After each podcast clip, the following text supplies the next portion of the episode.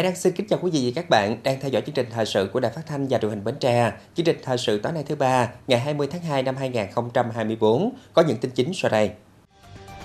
Nhân dịp xuân mới Giáp Thìn, Chủ tịch nước Võ Văn Thưởng về thăm và dân hương tưởng niệm Đức vua An Dương Dương tại khu di tích quốc gia đặc biệt Cổ Loa, huyện Đông Anh, thành phố Hà Nội. Quyền bí thư tỉnh ủy, chủ tịch hội đồng nhân tỉnh Hồ Thị Quang Yến khảo sát một số công trình dự án trọng điểm trên địa bàn huyện Thành Phú và Mỏ Cày Nam. Ủy ban nhân dân tỉnh Bến Tre tổng kết hoạt động quản lý khai thác khoáng sản năm 2023 và triển khai kế hoạch công tác năm 2024. Xã Tường Đa, huyện Châu Thành được công nhận mô hình dân vận khéo cấp tỉnh về vận động nhân dân bàn giao mặt bằng, xây dựng công trình cầu rạch miễu 2.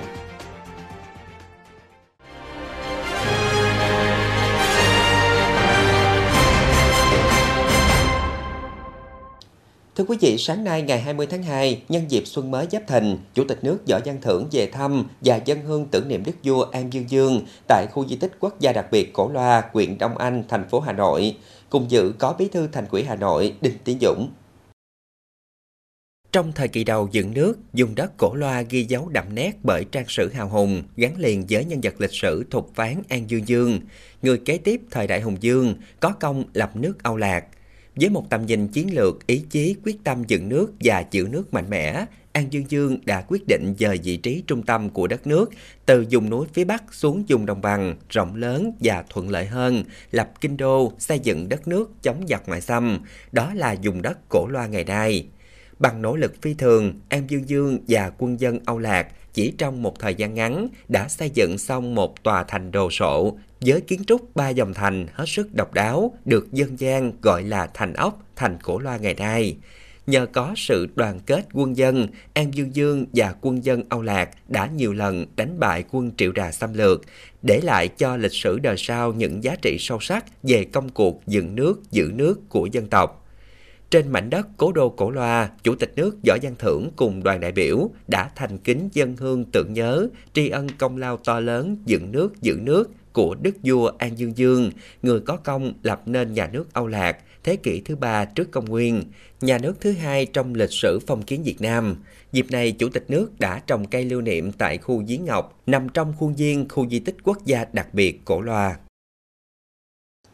Thưa quý vị và các bạn, sáng nay ngày 20 tháng 2, bà Hồ Thị Hoàng Yến, quyền bí thư tỉnh ủy, chủ tịch Hội đồng dân tỉnh, ông Nguyễn Minh Cảnh, Phó Chủ tịch Ủy ban dân tỉnh cùng lãnh đạo các sở ngành tỉnh đã có chuyến khảo sát một số công trình dự án trọng điểm trên địa bàn huyện thành phố và mỏ cày Nam.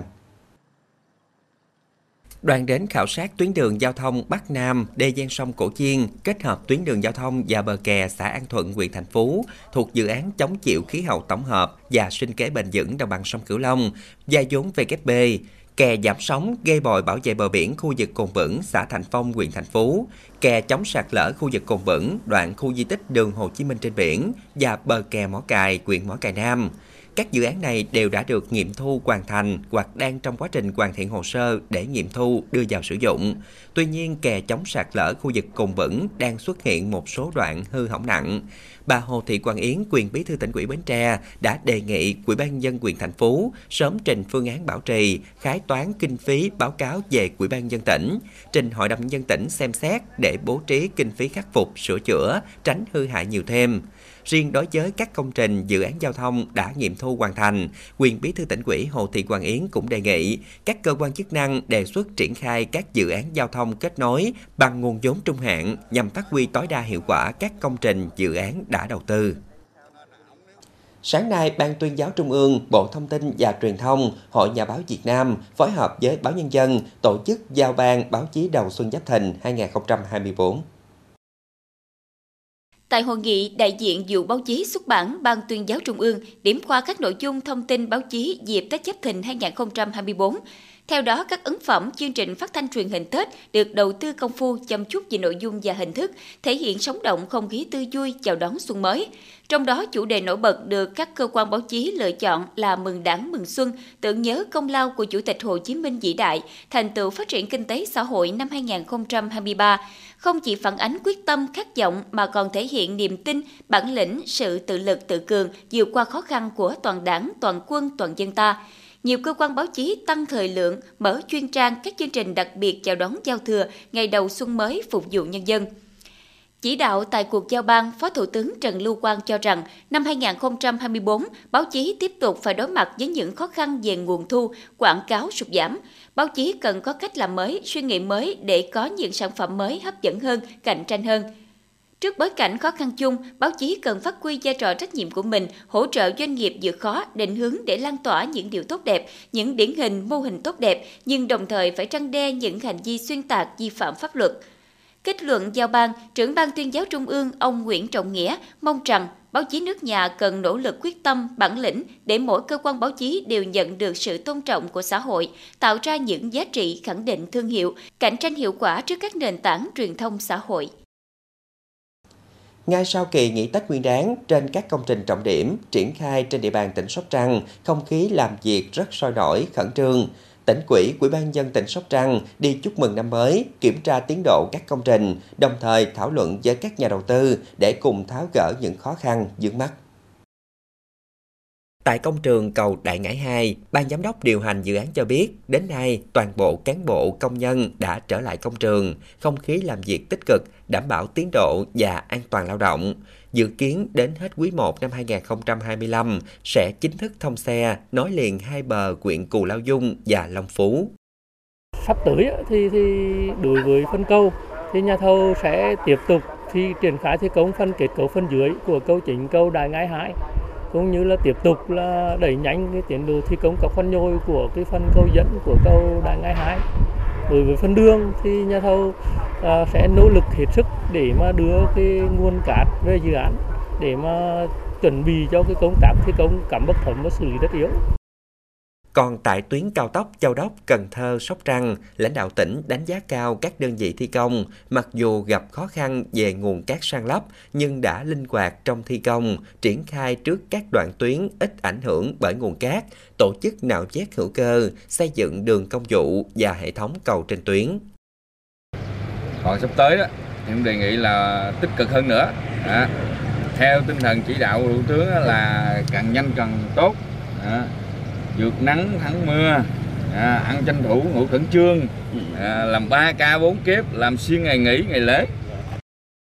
lãnh đạo tỉnh Sóc Trăng khẳng định đầu tư kết cấu hạ tầng là mục tiêu rất quan trọng phát triển kinh tế xã hội, trong đó những công trình giao thông quan trọng như cao tốc, trục hành lang kinh tế Đông Tây, cầu Đại Ngãi, các tuyến tỉnh lộ 935, 936, 938 khi hoàn thành sẽ giúp tỉnh Sóc Trăng phát triển nhanh và thu hút nhiều nhà đầu tư, góp phần đưa Sóc Trăng là tỉnh khá trong khu vực vào năm 2030. Chiều ngày 19 tháng 2, Ủy ban nhân dân tỉnh Bến Tre tổ chức tổng kết hoạt động Ban chỉ đạo quản lý hoạt động khai thác khoáng sản năm 2023 và triển khai kế hoạch công tác năm 2024. Năm 2023, Ban chỉ đạo quản lý hoạt động khai thác khoáng sản tỉnh và các huyện thành phố đã ban hành hơn 50 văn bản để triển khai thực hiện các nhiệm vụ đề ra theo từng thời điểm và thực tế tình hình tại cơ quan đơn vị và địa phương. Trong đó, Công an tỉnh, Bộ Chỉ huy Bộ đội Biên phòng, Sở Tài nguyên và Môi trường, Ban chỉ đạo huyện Ba Tri và Dòng Trơm là những đơn vị quan tâm sâu sát trong chỉ đạo điều hành quản lý hoạt động khai thác khoáng sản trái phép. Công tác tuyên truyền phổ biến giáo dục pháp luật về khoáng sản được các cấp, các ngành quan tâm, tạo chuyển biến tốt về nhận thức chấp hành pháp luật của cộng đồng. Tuy nhiên, do lợi nhuận lớn, tình hình vi phạm pháp luật về tài nguyên khoáng sản còn xảy ra ở hầu hết các địa phương trên địa bàn tỉnh. Trên tuyến sông Hàm Luông, Ba Lai, các phương tiện ghe gỗ tải trọng nhỏ hoạt động khai thác cát trái phép trải rác tại một số khu vực. Riêng khu vực giáp tranh các tỉnh Tiền Giang, Trà Vinh, Vĩnh Long trên tuyến sông Tiền, sông Cổ Chiên vẫn có thời điểm các phương tiện tải trọng lớn tập trung nhiều, gây bức xúc trong nhân dân. Trước tình hình trên, Ban chỉ đạo tỉnh, quyện đã mở nhiều đợt kiểm tra, xử lý đối với các trường hợp vi phạm, nhất là tại các điểm nóng. Cụ thể, tổ chức 1.627 đợt kiểm tra, xử phạt 684 vụ, truy cứu trách nhiệm hình sự 18 vụ, ban hành 671 quyết định xử phạt, tổng số 15 tỷ đồng, tịch thu 30 phương tiện vi phạm trị giá gần 1,8 tỷ đồng, 27.617 mét khối khoáng sản trị giá 1 tỷ đồng. Tại hội nghị, các đại biểu góp ý đánh giá thực trạng tình hình hoạt động khai thác khoáng sản trên địa bàn, công tác kiểm tra xử lý vi phạm đối với hoạt động khai thác khoáng sản trái phép, kiểm tra xử lý các bến bãi kinh doanh khoáng sản không có nguồn gốc hợp pháp, công tác đăng ký đăng kiểm phương tiện có hoạt động khoáng sản trên địa bàn, công tác chỉ đạo kiểm tra giám sát Ủy ban nhân dân cấp xã trong việc thực hiện các biện pháp bảo vệ khoáng sản chưa khai thác, công tác phối hợp các địa phương lân cận trong kiểm tra xử lý tại khu vực giáp ranh. Đại diện Công an tỉnh nêu những tồn tại và giải pháp để triển khai hiệu quả hơn trong công tác đấu tranh phòng chống tội phạm và vi phạm pháp luật, nhất là đối tượng tội phạm có tổ chức liên quan đến hoạt động khai thác khoáng sản trên địa bàn. Cục Thuế tỉnh nêu vấn đề về quản lý quá đơn, tránh tình trạng mua bán quá đơn để hợp thức hóa khoáng sản khai thác trái phép. Sở Tài nguyên và Môi trường phân tích vướng mắt và định hướng trong việc sử dụng đất dính cho dư tại các vùng nuôi thủy sản trong tỉnh. Dịp này, Ủy ban nhân dân tỉnh tặng bằng khen cho ba tập thể và năm cá nhân có đóng góp tiêu biểu và thành tích xuất sắc trong công tác quản lý khoáng sản năm 2023. Ông Nguyễn Minh Cảnh, Phó Chủ tịch Ủy ban nhân dân tỉnh, trưởng ban chỉ đạo nhấn mạnh, thời gian tới để đáp ứng nhu cầu vật liệu xây dựng cho các công trình trọng điểm của tỉnh và khu vực, trong đó phải quan tâm phát huy vai trò của người dân trong quản lý khai thác cát, vận động các đối tượng khai thác trái phép chấp hành tốt pháp luật. Bên cạnh đó cần quản lý chặt chẽ phương tiện, đăng ký đăng kiểm đầy đủ theo quy định, tăng cường tuần tra kiểm tra xử lý các hành vi vi phạm, nâng cao hiệu quả phối hợp liên dụng liên ngành, tập trung vào các đối tượng tổ chức cầm đầu, tiếp tục củng cố lực lượng tuyên truyền giáo dục, nâng cao nhận thức của cộng đồng, ý thức bảo vệ và sử dụng tài nguyên hiệu quả và bền vững. Ngày 20 tháng 2, Quỹ ủy Bình Đại tổ chức triển khai học tập quán triệt chuyên đề năm 2024 cho cán bộ chủ chốt cấp huyện và các xã thị trấn. Các đại biểu được triển khai những nội dung cơ bản của chuyên đề học tập và làm theo tư tưởng đạo đức phong cách Hồ Chí Minh về tăng cường khối đại đoàn kết toàn dân tộc, xây dựng đảng và hệ thống chính trị trong sạch vững mạnh, góp phần thực hiện thắng lợi nghị quyết Đại hội Đảng bộ tỉnh lần thứ 11 và nghị quyết Đại hội Đảng các cấp. Quyện ủy Bình Đại yêu cầu các chi đảng bộ triển khai quán triệt học tập chuyên đề năm 2024 cho cán bộ, đảng viên, đoàn viên, hội viên và nhân dân nhằm tạo sự chuyển biến về nhận thức và hành động, củng cố và tăng cường đoàn kết thống nhất trong nội bộ, sự đồng thuận của nhân dân, quyết tâm thực hiện thắng lợi nghị quyết Đại hội đảng các cấp, đồng thời đẩy mạnh công tác tuyên truyền nội dung chuyên đề năm 2024 bằng các hình thức phù hợp, chú trọng tuyên truyền kết quả thực hiện chuyên đề ở cơ sở, gắn với việc biểu dương, khen thưởng, nhân rộng những gương điển hình tiên tiến, cách làm hay trong học tập và làm theo tư tưởng, đạo đức, phong cách Hồ Chí Minh. Trong khi chờ cơ quan điều tra kết luận nguyên nhân vụ tai nạn trên cao tốc Cam Lộ La Sơn, Bộ Giao thông Vận tải tiếp tục chỉ đạo đơn vị quản lý đường theo dõi, rà soát, xử lý tình huống phát sinh trong quá trình khai thác. Bộ Giao thông Vận tải cho biết vị trí xảy ra tai nạn đã có biển báo nhập làng, Dạch Sơn, biển giảm tốc độ, biển tốc độ tối đa 60 km/h. Thời điểm xảy ra tai nạn, thời tiết quang đảng, tầm nhìn không bị hạn chế. Để đánh giá rõ ràng, cần chờ đợi kết luận của cơ quan cảnh sát điều tra xác định nguyên nhân trách nhiệm các bên liên quan, hướng khắc phục xử lý. Cùng với đó, Bộ Giao thông Vận tải thường xuyên chỉ đạo cơ quan chuyên môn, đơn vị quản lý khai thác đường cao tốc theo dõi diễn biến, tình huống phát sinh trên các tuyến cao tốc mới đưa vào khai thác, từ đó kịp thời điều chỉnh những phát sinh bất cập trong tổ chức đảm bảo an toàn giao thông. Trước đó, vào lúc 10 giờ ngày 18 tháng 2, tại km 48 200 trên tuyến cao tốc Cam Lộ La Sơn thuộc địa phận tỉnh Thừa Thiên Huế, đã xảy ra vụ tai nạn giao thông đặc biệt nghiêm trọng do xe ô tô 7 chỗ ngồi va chạm với xe đầu kéo, hậu quả làm 3 người chết. Ngày 19 và 20 tháng 2, Bộ Tư lệnh Dùng Nam Hải quân tổ chức đoàn kiểm tra công tác chuẩn bị huấn luyện năm 2024 tại các đơn vị trên địa bàn thành phố Phú Quốc, tỉnh Kiên Giang. Đoàn tiến hành kiểm tra công tác tham mưu chính trị, hậu cần, kỹ thuật. Qua kiểm tra cho thấy, các đơn vị đã làm tốt công tác chuẩn bị, hệ thống thao trường, bãi tập, mô hình học cụ, sổ sách, giáo án chính quy, thống nhất. Công tác bảo đảm hậu cần, kỹ thuật cho huấn luyện được triển khai chặt chẽ, chất lượng. Cán bộ chiến sĩ an tâm tư tưởng công tác, xác định rõ trách nhiệm, sẵn sàng nhận và hoàn thành tốt nhiệm vụ được giao. Qua kiểm tra, đoàn công tác lưu ý các đơn vị cần tiếp tục làm tốt công tác chuẩn bị cho mùa huấn luyện mới, đồng thời nhanh chóng khắc phục triệt để một số hạn chế mà đoàn đã chỉ ra, quyết tâm phấn đấu hoàn thành 100% nội dung, chỉ tiêu huấn luyện năm 2024, bảo đảm an toàn tuyệt đối.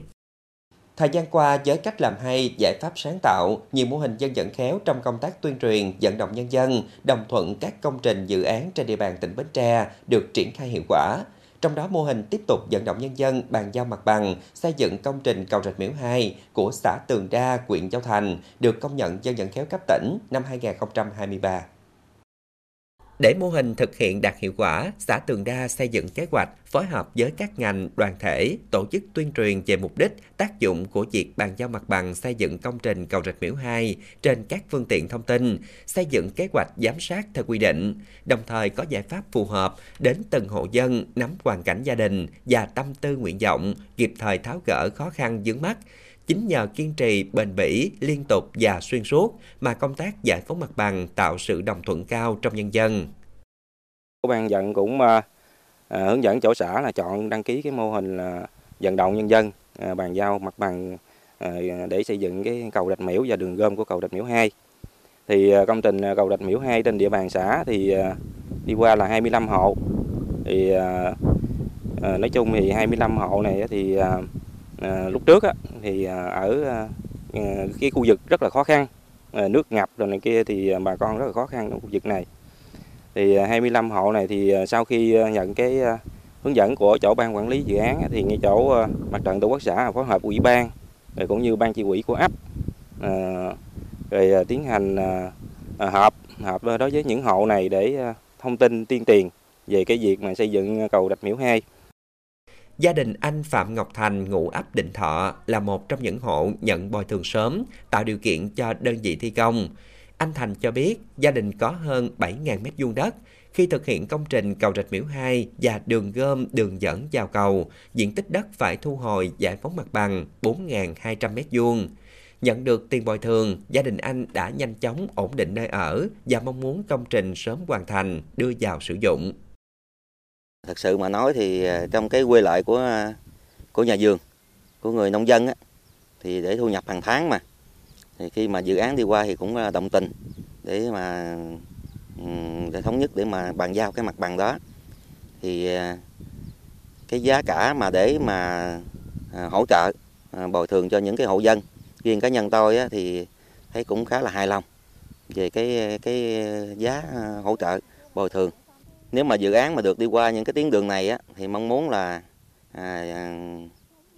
nhà đầu tư thì càng đẩy nhanh cái tiến độ sớm hơn. Vì để cho thuận lợi cho bà con còn những cái hộ còn lại á, thì à, thuận tiện à, thông thương trên cái tuyến đường này. Vì con cái là khi mà đã đi qua những cái, cái phần đất thu hồi còn lại á thì bây giờ nó còn dướng thì cũng đi lại cũng hơi khó khăn cho bà con.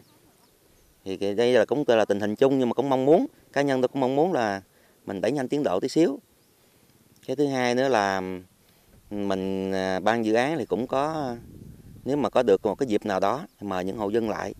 để mình công bố là cái cái cái tiến độ như thế nào. Và sau này cái tuyến đường của mình sẽ à, di à, đi lại cho bà con đi lại và vận chuyển coi như là lưu thông như thế nào. Thì cũng một số bà con là cũng có thắc mắc là cái tuyến đường không biết là đi như thế nào để mà thuận tiện sau này còn bà Nguyễn Thị Ánh cùng ấp Định Thọ cho biết, dự án cầu Rạch Miễu 2 đi qua phần diện tích đất hơn 3.300 m2 của gia đình. Khi được cơ quan chức năng tuyên truyền về sự cần thiết, tầm quan trọng và lợi ích của công trình, đồng thời việc bồi thường hỗ trợ được thực hiện thỏa đáng theo đúng quy định của pháp luật, nên gia đình đã tự nguyện tháo dỡ nhà ở cùng các hạng mục trên đất để bàn giao mặt bằng. Tôi hài lòng À, tôi đồng ý gây sự mấy ông đền bù vậy là thỏa đáng mong muốn thì công trình nó làm ờ, sớm đặng mà cho có ờ, cái đường đi cho nó tốt đẹp nha qua khảo sát, toàn xã Tường Đa có 25 hộ cần giải phóng mặt bằng để bàn giao cho chủ đầu tư thực hiện công trình cầu Rạch Miễu 2. Riêng công trình đường gom, đường dẫn vào cầu có 19 hộ cần giải phóng mặt bằng. Đến nay, 100% hộ dân đã thống nhất bàn giao mặt bằng và thống nhất giá cả bồi thường hỗ trợ. Đạt được kết quả này, địa phương xác định việc thực hiện mô hình phải luôn bám sát chủ trương, đường lối của đảng, chính sách pháp luật của nhà nước. nội dung và phương thức vận động phù hợp với yêu cầu, nhiệm vụ đề ra, thường xuyên củng cố và phát huy sức mạnh tổng hợp của hệ thống chính trị ở cơ sở trong việc thực hiện các nhiệm vụ giải pháp mà mô hình đã đề ra. Việc mà có 7 hộ là không có à, nằm ở trên địa bàn của xã. À, cái đó là cái à, khó khăn trong cái công tác mà mình tổ chức để vận động sau này thì ngay chỗ đó thì ngay chỗ mặt trận xã cũng phối hợp với chi quỹ có nắm số điện thoại rồi cũng như là đi đến trực tiếp mà để tuyên tiền vận động người ta thì sau khi mà tổ chức tuyên tiền vận động thì bước đầu đến tháng 5 năm 2022 thì có là 14 hộ ờ, đã thống nhất ờ, đồng ý bàn giao sớm mặt bằng. Còn lại những hộ kia thì ờ, giao cho các đoàn thể thì, của từng giới của đoàn thể thì ngay chỗ của phụ nữ thì cũng đã vận động ngay chỗ hội viên của mình bàn giao mặt bằng rồi của nông dân cũng vậy. Cho nên thì cũng đến tháng 7 của năm 2022 thì tổng số có 22 hộ đã ký bàn giao cái mặt bằng sớm. À, còn lại ba hộ với lý do là có hai hộ là không đồng ý à, với cái à, nói chung là về cái mức giá mà bồi thường để hỗ trợ cái chuyển đổi mục đích thì người ta không đồng ý. À, do, trong đó có một hộ là à, ngay chỗ của xã Tam Phước thì ngay chỗ bên mặt trận cũng phối hợp với ngay chỗ chi quỹ ấp đến tận hộ cũng nói rõ là cái tiên tiền cái mục đích này kia vậy với cái diện cái cái mức giá bồi thường như vậy nó đã là hợp lý thì à, sau đó hộ xin suy nghĩ hai ngày à, hai ngày sau thì hộ à, mới lên ủy ban là đồng ý là bàn giao còn lại ngay chỗ một hộ thì đến tháng 3 của năm 2023 thì hộ mới bàn giao lý do là về cái cái cái giá mà chuyển đổi mục đích thì sau khi nghiên cứu đồ này kia lại, rồi qua cái vận động đồ này kia của huyện, phối hợp với chỗ huyện rồi thì họ cũng đã đồng ý. Có thể nói với nhiều giải pháp sáng tạo trong công tác tuyên truyền vận động, công tác giải phóng mặt bằng công trình cầu Rạch Miễu 2 và đường gom, đường dẫn vào cầu trên địa bàn huyện Châu Thành nói chung, xã Tường Đa nói riêng đạt 100% chỉ tiêu kế hoạch đề ra. Theo đó, kinh nghiệm rút ra là phải kịp thời triển khai, quán triệt đến cán bộ, công chức các quan điểm, chủ trương, nghị quyết của đảng, chính sách pháp luật của nhà nước về công tác dân vận nói chung và mô hình nói riêng để tạo sự chủ động, đồng bộ, nhịp nhàng trong phối hợp thực hiện quan tâm thực hiện tốt quy chế dân chủ ở cơ sở, đồng thời nội dung phương thức vận động phải linh hoạt và phù hợp với tình hình thực tế tại địa phương. Tiếp theo chương trình thời sự tối nay là tiết mục đời sống dân sinh với những thông tin nổi bật. Việt Nam nhập khẩu gần 717.000 tấn thịt và các sản phẩm từ thịt trị giá 1 tỷ 430 triệu USD. Nông dân Bến Tre phát triển sản xuất nông nghiệp hiệu quả, góp phần xây dựng nông thôn mới, hướng đến mục tiêu nông nghiệp sinh thái, nông thôn hiện đại, nông dân văn minh, đề xuất mức điều chỉnh lương hưu từ ngày 1 tháng 7 năm 2024 tăng khoảng 8%, căn cứ mức tăng của chỉ số giá tiêu dùng và tăng trưởng kinh tế năm 2023.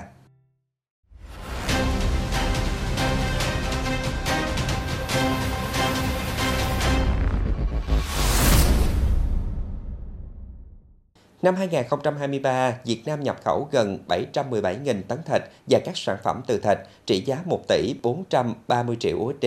tăng 5,4% về lượng nhưng giảm 3,9% về trị giá so với năm 2022.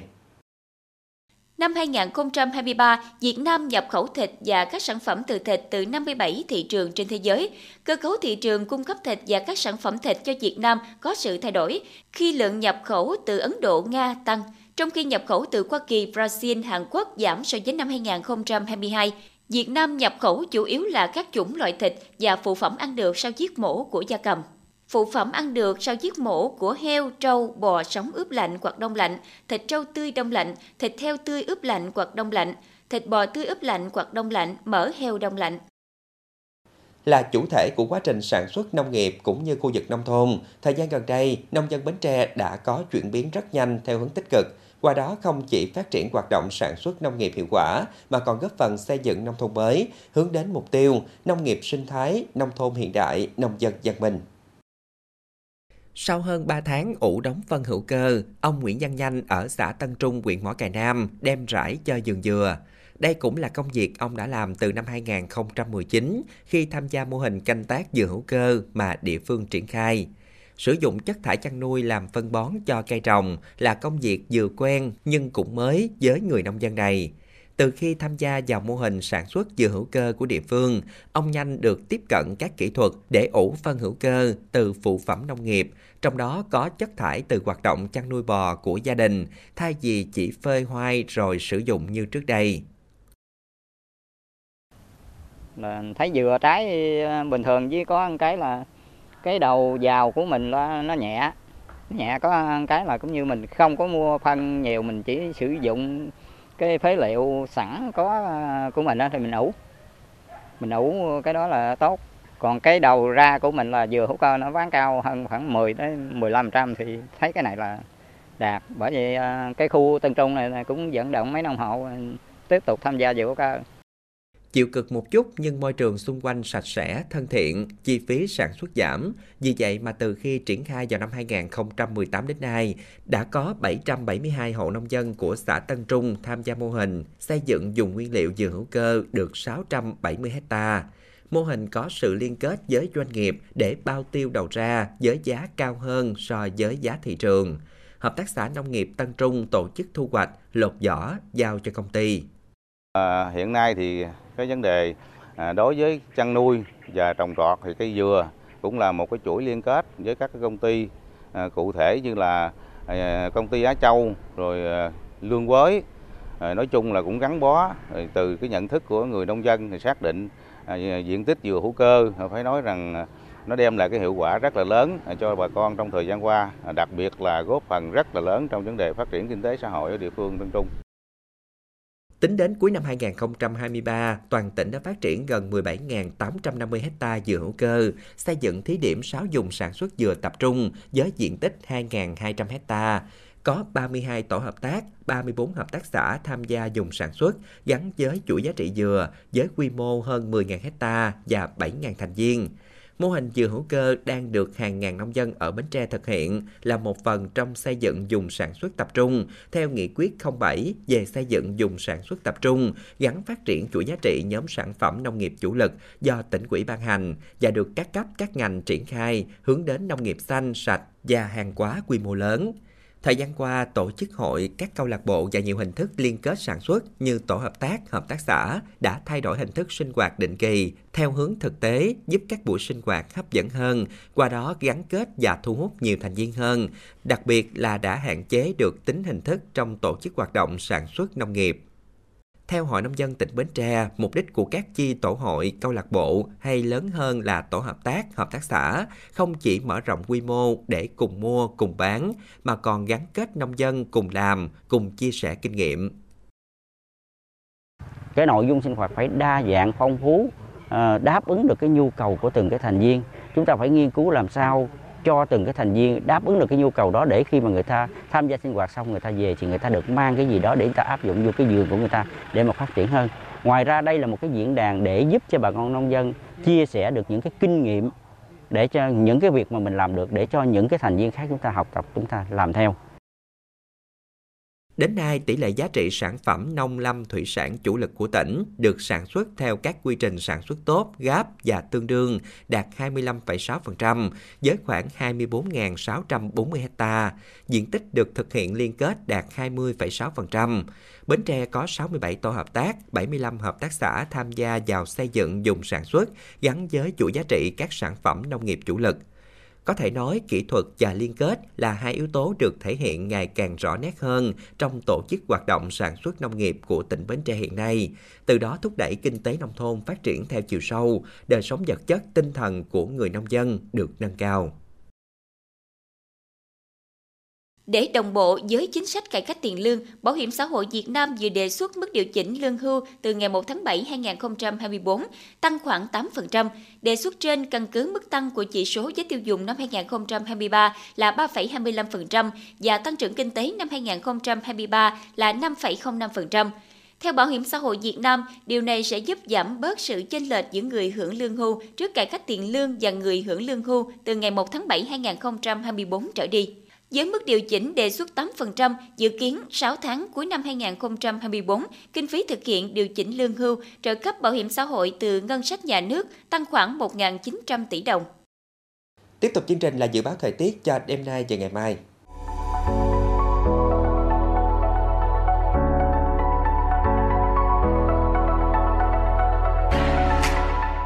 Đến đây chúng tôi xin kết thúc chương trình thời sự buổi tối trên sóng truyền Bến Tre. Cảm ơn quý vị các bạn đã quan tâm theo dõi. Thân ái, chào tạm biệt.